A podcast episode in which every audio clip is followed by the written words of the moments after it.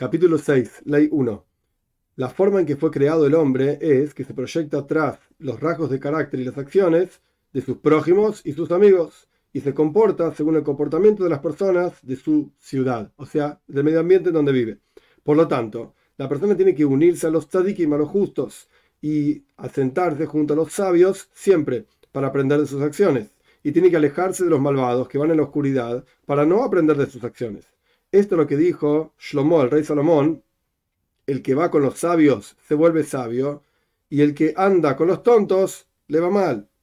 Y también está escrito en el Salmo 1, dichosa la persona que no fue en el consejo de los malvados, etc.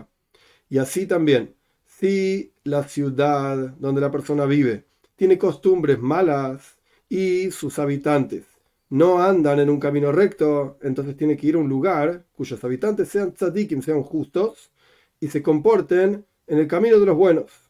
Y si todas las ciudades que él conoce y escuchó de ellas se comportan en un camino no bueno, es el texto literal de Rambam, como en nuestros tiempos, o que no puede ir a otra ciudad cuyas, cuyos rasgos de carácter y comportamiento sean mejores, porque hay ejércitos en el medio, o hay problemáticas, o hay ladrones en los caminos, etc., o por alguna enfermedad, entonces que se siente solo y punto. Como está escrito, en Eija, una persona está sentado solo y en silencio. Y si eran malos y pecadores que no lo dejan sentarse en la ciudad de ellos, o sea, sentarse en su ciudad, excepto si se mezcla con ellos y se comporta como ellos se comportan con sus malos comportamientos, entonces tiene que salir a las cuevas y a los descampados, traducción literal, Javahim, dice el Rambam, es un lugar donde hay espinas y un lugar desértico, etc. Y a los desiertos. Y no se comporte a sí mismo con el camino, en el camino de los pecadores, como está escrito. ¿Quién daría que yo viva en el desierto, en el lugar en donde las personas, por así decir, son visitantes y no son asentados en ese lugar? Esto está en Irmiyahu, en el capítulo 9, el versículo 1. 2 es un precepto positivo apegarse a los sabios y a sus estudiantes para aprender de sus acciones, como está escrito, y a él te apegarás. ¿Acaso, pregunta Rambam, se puede una persona apegar a la presencia de Dios, a la Shekhinah? Sino que así dijeron nuestros sabios cuando explicaron esta mitzvah. Apégate a los sabios y a sus estudiantes. Y por lo tanto la persona tiene que esforzarse para casarse con la hija de un Talmid Jajam, de un sabio y tiene que casar a su hija con un Talmud con un sabio, y comer y beber junto con los sabios, y hacer negocios juntos con los sabios, y unirse a ellos en todo tipo de uniones, como está escrito, y unirse a él. Y también indicaron nuestros sabios y dijeron que tenés que empolvarte, por así decir, en el polvo de sus piernas y beber con sed sus palabras. 3 es un precepto sobre toda, la sobre toda persona amar a cada uno de Israel, a cada judío como su propio cuerpo, como está escrito, y amarás a tu prójimo como a ti mismo. Por lo tanto, la persona tiene que relatar las alabanzas del otro y preocuparse por su dinero, así como se preocupa por el propio dinero, y buscar el honor del otro, así como uno busca el propio honor. Y una persona que se glorifica en la vergüenza del otro no tiene una porción en el mundo por venir. 4.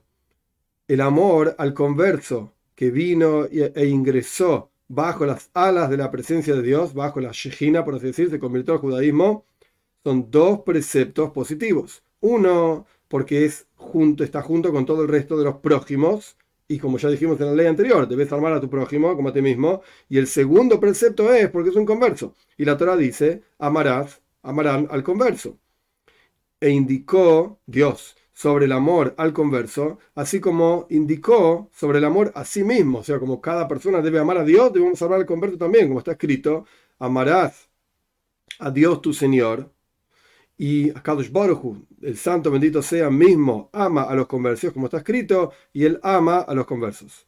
5. Toda persona que odia a un judío en su corazón transgrede un precepto prohibitivo, negativo, como está escrito, no odiarás a tu hermano en tu corazón. Y no se recibe latigazos por esta transgresión porque no tiene una acción concreta. Esto está ampliamente explicado en el Talmud. Lav She'em Boy es una acción una prohibición que no tiene una acción, no tiene un castigo.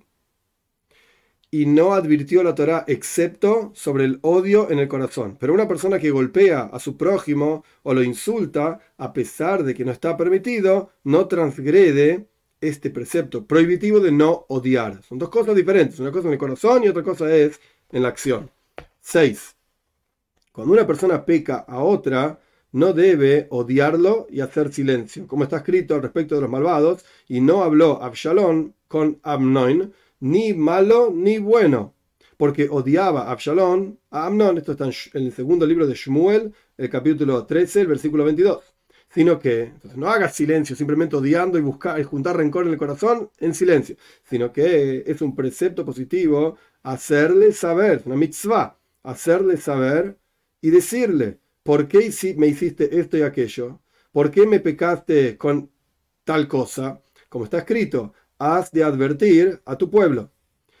Y si la persona retornó y pidió de él disculpas, entonces hay que perdonarlo.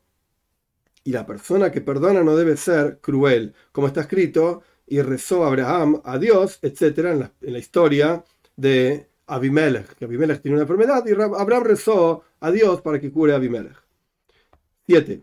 Una persona que ve que su prójimo pecó o que va en un camino que no es bueno, es una mitzvah, es un precepto positivo hacerlo retornar al bien y hacerle saber que está pecando sobre sí mismo con sus acciones malas. Como está escrito, dijimos del mismo versículo en la ley anterior, has de advertir a tu pueblo. Y la persona que advierte a su prójimo, tanto en asuntos entre un hombre y su prójimo, como en asuntos entre un hombre y Dios, tiene que advertirlo en privado, uno con el otro, y tiene que hablarle con calma y con un lenguaje suave, y tiene que hacerle saber que no se lo está diciendo excepto por su bien, para llevarlo a la vida del mundo por venir. Y si el otro recibe de él, bien, y si no recibe, tiene que advertirlo una segunda vez y una tercera vez. Y así siempre también la persona está obligada a advertir hasta el punto que el otro lo golpee, el pecador lo golpee y le diga, no te voy a escuchar toda aquella persona que tiene en su poder quejarse, o sea, advertirlo al otro y no lo hace, es tomado por ese mismo pecado, por cuanto podía quejarse del tema y no lo hizo. 8. Una persona que advierte a su prójimo por primera vez no debe hablarle en forma dura al punto tal que lo avergüence, como está escrito, y no cargarás sobre él un pecado. Y así dijeron nuestros sabios. ¿Acaso vas a advertirlo y su rostro, el rostro del otro, va a cambiar porque está avergonzado? Por eso la tradice y no cargará sobre él un pecado. Y de aquí dijeron nuestros sabios que está prohibido que una persona avergüence a otro judío, y cuanto más aún en público. Y a pesar de que una persona que avergüenza a su prójimo no recibe latigazos, como explicamos en las leyes anteriores, que es una, una prohibición que no tiene una acción. Sin embargo, es un pecado muy grande avergonzar al otro. Y aquí así dijeron nuestros sabios. Una persona que avergüenza, traducción literal, Malvin Pernei significa que quien pone blanco el rostro del otro. O sea, lo avergonzó al punto tal que se le fue toda la sangre, se puso blanco. Quien avergüenza a otro en público no tiene porción en el mundo por venir. Y por lo tanto la persona tiene que ser cuidadoso de no avergonzar a su prójimo en público, tanto una persona pequeña como una persona grande. No hay que llamarlo con un nombre, o sea, algún adjetivo que a la persona obviamente no le gusta, que de ese adjetivo la persona está avergonzado y no tiene que relatar frente a él algo de lo cual el otro se avergüenza. ¿En qué caso se aplica esto de que uno no debe avergonzar al otro en público? En cuestiones que son entre el hombre y su prójimo.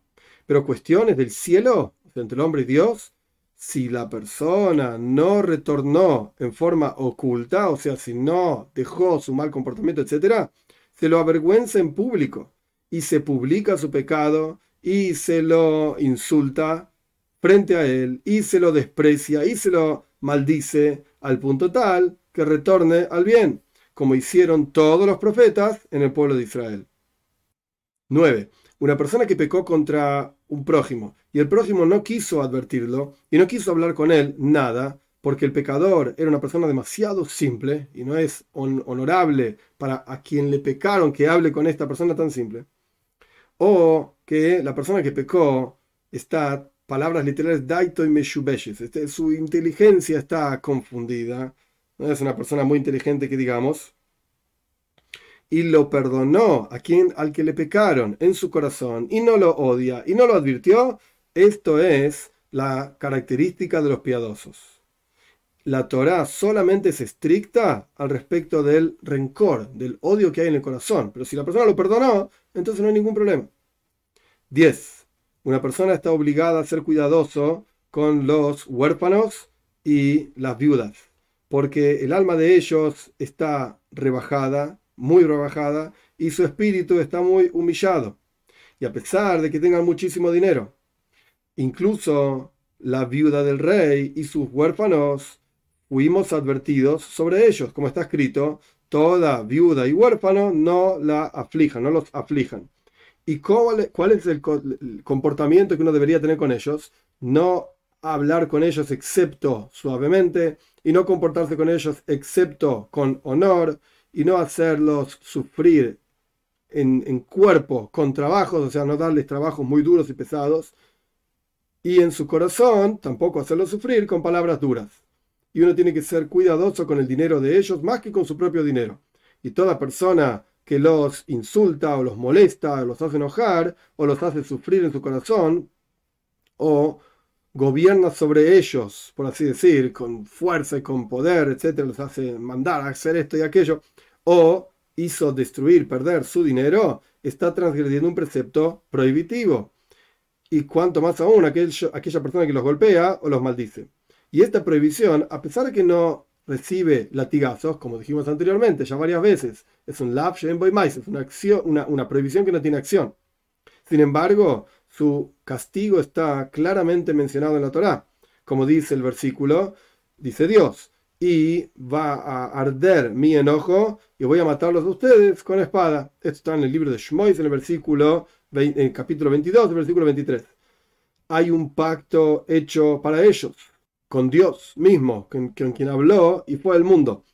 Todo tiempo que ellos griten, o sea, clamen por la violencia, por lo que se les está haciendo a ellos, son respondidos, como está escrito, y será, si me grita o se clama, hacia mí, voy a escuchar su clamor.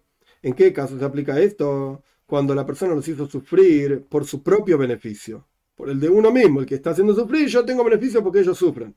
Pero si los hizo sufrir el maestro para enseñarles Torah, o algún oficio, o para llevarlos en un camino recto, entonces esto está permitido y aún así no debe comportarse con ellos como se comporta con todo el resto de las personas, sino que tiene que hacer una diferencia y guiarlos con calma y con misericordia muy grande y con honor, como está escrito, porque su redentor es fuerte, el de los huérfanos, el de las viudas, y él va a luchar sus peleas, tanto un huérfano de padre como huérfano de madre.